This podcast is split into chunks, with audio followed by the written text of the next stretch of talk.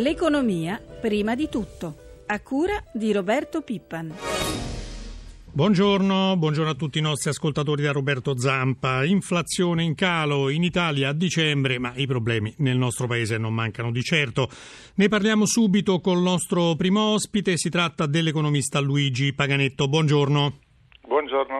Professore, cominciamo con l'inflazione. A dicembre scorso l'indice nazionale dei prezzi al consumo ha registrato un aumento del 2,3% rispetto a dicembre 2011. Ricordiamo che a novembre l'inflazione era al 2,5%. Quindi, secondo l'Istat, c'è stato un discreto calo, anche se il tasso medio del 2012 è stato pari al 3%, ovvero il dato più elevato dal 2008. Però negli ultimi mesi, direi, il problema dei prezzi si è ridimensionato. Ci sarebbe da stupire se non fosse così, visto che siamo in piena recessione e noi tutti ci domandiamo quando le famiglie avranno più risorse da spendere. Certamente la domanda è bassa e questo è una condizione che genera di per sé una riduzione delle tensioni sui prezzi. Secondo l'agenzia di rating Fitch, grazie al grande aggiustamento dei conti pubblici attuato l'anno scorso, l'Italia è molto vicina alla stabilizzazione del debito pubblico. Fitch teme però che nel nostro paese le riforme subiscano un rallentamento dopo le elezioni. Questo è ovviamente quello che è il timore un po' diffuso in tutto l'elettorato. Io credo che questo è un punto molto importante. C'è da tener conto che c'è una ragione molto rilevante per impegnarsi nelle riforme, cioè quello dell'aumento della produttività.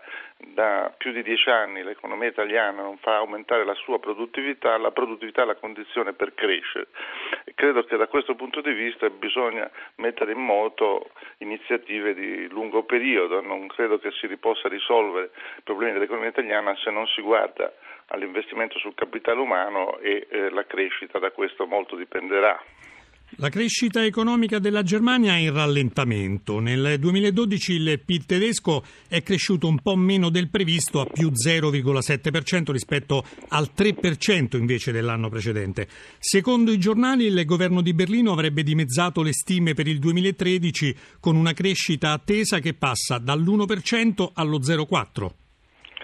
Questa è una condizione che è nuova per la Germania, perché sappiamo che la Germania ha conosciuto questo suo sviluppo a dispetto dell'andamento della gran parte delle altre economie europee.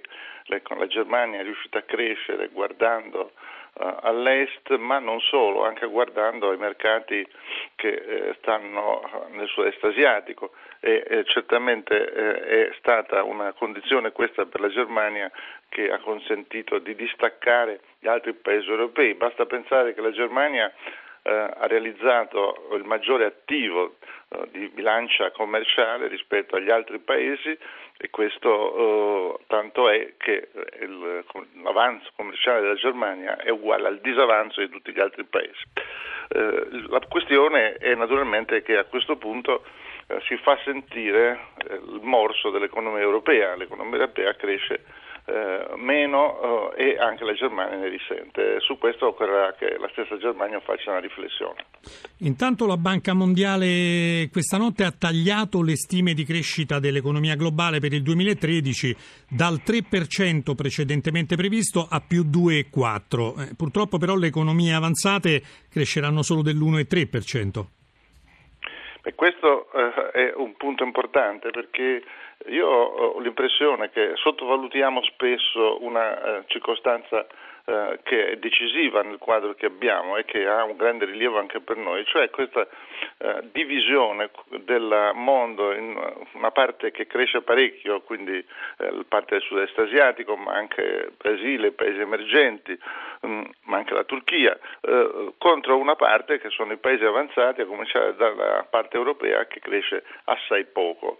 Questo nasce da questo gigantesco spostamento di ricchezza che si è determinato in questi anni, cioè la gran parte della crescita è andata verso il sud-est asiatico e gli altri ne hanno ovviamente risentito. Ora, qui noi ci troviamo di fronte a una stima che conferma questa tendenza, cioè si vede che È vero che la Banca Mondiale ha ridotto le stime anche per i paesi emergenti, ma l'ha ridotta di poco, mentre per i paesi avanzati la riduzione è significativa e soprattutto mostra degli indicatori che stanno verso il basso, 1,3% rispetto a 5 e 5,5% che riguarda i paesi emergenti. Questo ci deve dire che bisogna fare molta attenzione alle scelte che noi faremo in materia di politica economica. Anche gli Stati Uniti peraltro hanno gravi problemi, il primo naturalmente è quello del debito pubblico, del tetto del debito. Ecco, dopo le parole del Presidente Obama è intervenuto anche il Presidente della Federal Reserve Bernanchi, che ha detto che è molto importante che il Congresso prenda le misure necessarie.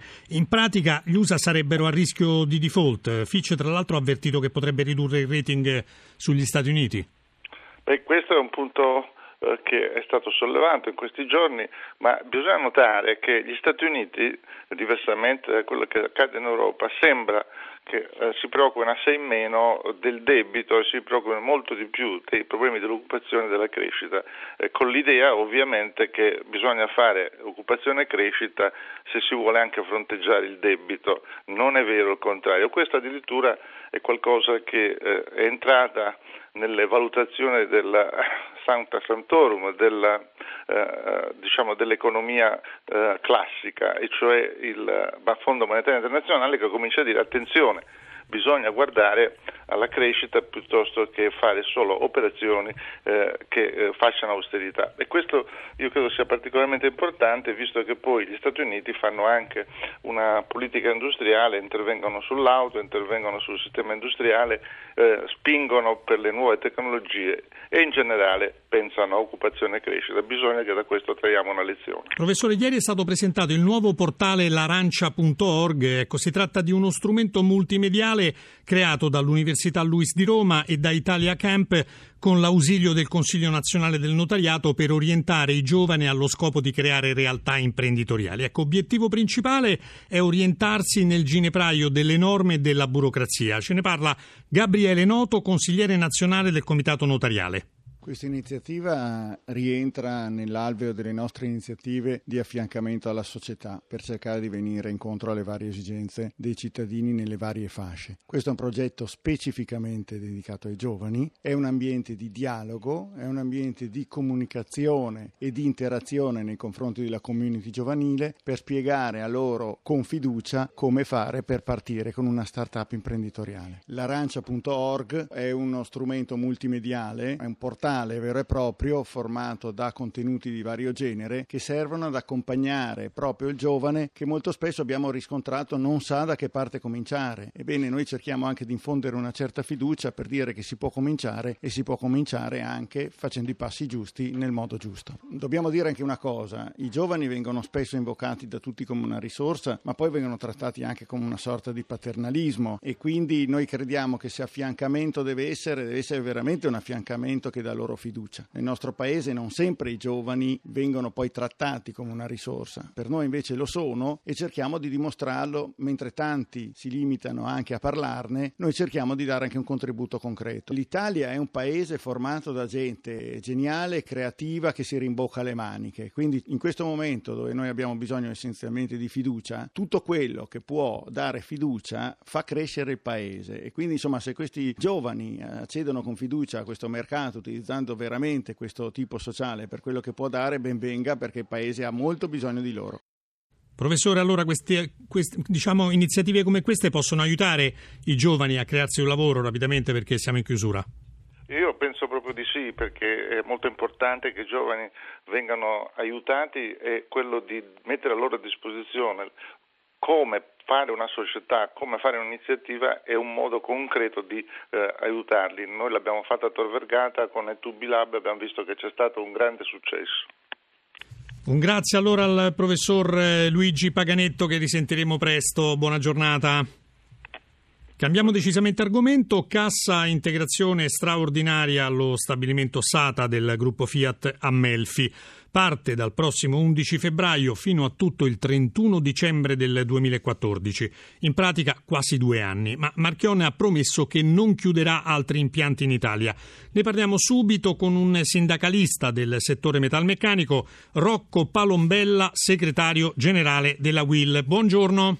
Buongiorno a lei. Palombella, la Fiat ha precisato che la procedura di cassa integrazione straordinaria è stata avviata per effettuare una ristrutturazione dello stabilimento di Melfi, dove il lingotto produrrà, a partire dalla primavera del 2014, 2 nuovi modelli. In pratica è una ciglia annunciata.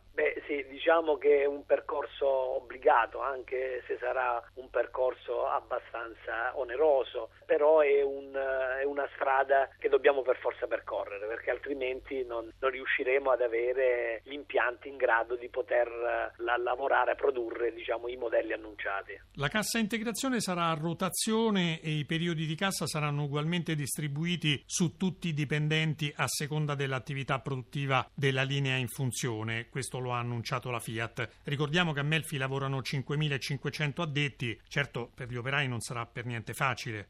La cosa, diciamo, importante è che noi continueremo a produrre la Fiat, punto. Certo, con i modelli residui, nel senso che il mercato in caduta libera, per cui si continuerà a lavorare continuando questa produzione, e comunque il numero delle ore di cassa integrazione salirà man mano che gli impianti si fermeranno. La cosa che ci può in un certo qual modo soddisfare è che ci sarà anche il periodo di addestramento ed il periodo ovviamente di affiancamento agli impianti che saranno, diciamo, installati. Ci sarà ovviamente un periodo di cassa e periodi di lavoro, però purtroppo, voglio dire, sembra che non ci sia alternativa a questa fase. Ma quanto ci rimetteranno concretamente gli operai? Ma sicuramente non sarà una cosa facile. I lavoratori perderanno una buona parte dello stipendio, un buon 50% al mese. Ci auguriamo che i periodi di cassa rimangano ridotti nel tempo, proprio per poter cercare di evitare che questa situazione si scarichi in modo, diciamo, irreversibile nei confronti dei lavoratori. Marchionne ha parlato comunque di un investimento di oltre 1 miliardo di euro per Melfi. Siete tranquilli sotto questo profilo? Ma sicuramente l'annuncio fatto nelle settimane scorse, la possibilità di intervenire subito nel rifare gli impianti, questo ovviamente in un certo qual modo ci mette a riparo. È un investimento più o meno pari o superiore addirittura a quello di Pomigliano. La verità è che poi questi modelli devono poter avere la possibilità di essere venduti, perché senza un mercato di riferimento è chiaro che tutto diventa complicato, però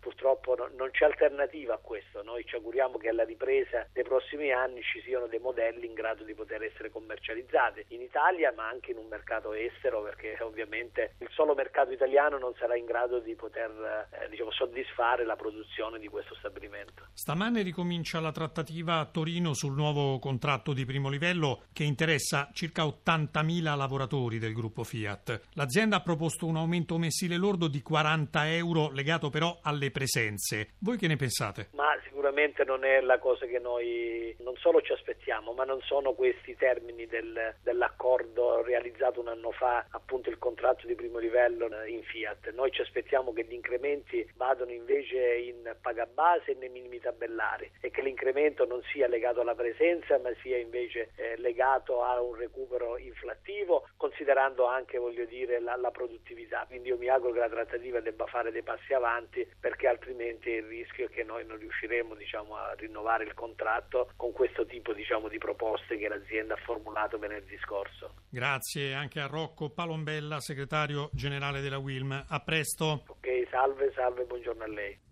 E chiudiamo come al solito con i mercati finanziari. Ci colleghiamo con la nostra redazione di Milano. Marzio Quaglino, buongiorno. Buongiorno. Allora Quaglino, stamane dalle borse asiatiche arrivano proprio brutte notizie. Diciamo segnali negativi, c'è ancora molta preoccupazione per la situazione del debito negli Stati Uniti, e in particolare per quello che riguarda Tokyo c'è anche l'andamento legato allo yen, e anche però a una borsa che saliva quasi ininterrottamente da 2 mesi a questa parte. Dunque Tokyo ha chiuso in calo, è una flessione del 2,56%, per Hong Kong la flessione a metà seduta invece dello 0,54%. Le previsioni invece per l'apertura dei mercati in Europa? È leggermente positiva l'andamento attualmente dei futures sugli indici europei. Saremo a vedere. Facciamo il consueto punto sullo spread Italia-Germania. Ieri è risalito 271 punti base per effetto di un rendimento del BTP decennale di riferimento al 4,22%. Va detto che c'è stata una salita, tutto questo nonostante la buona accoglienza del nuovo BTP a 15 anni. Si attendono dati macroeconomici importanti oggi? Sì, è una giornata abbastanza ricca, si parte con le matricolazioni in Europa di auto in dicembre, avete appunto appena parlato del mercato dell'auto. Altro appuntamento importante è il Beige Book negli Stati Uniti, una sorta di rapporto di stato della situazione dell'economia. Poi per quello che riguarda l'Italia il commercio estero a novembre, poi ancora negli Stati Uniti la produzione industriale. Tutto questo importante per capire a che punto è la crisi o la ripresa. Chiudiamo con le quotazioni di euro e petrolio. L'euro ha perso terreno nei confronti del dollaro, attualmente cerca di risalire sulla soglia di 1,33, in questo momento 1,3291. Per quello che riguarda invece il petrolio, anche il petrolio è in risalita e sta toccando i massimi da alcuni mesi a questa parte ed è a $94 il barile. Grazie Quaglino, la nostra rubrica economica finisce qui, ringraziamo anche Paola De Benedictis per l'assistenza al programma, la linea torna prima di tutto, una buona giornata da Roberto Zampa.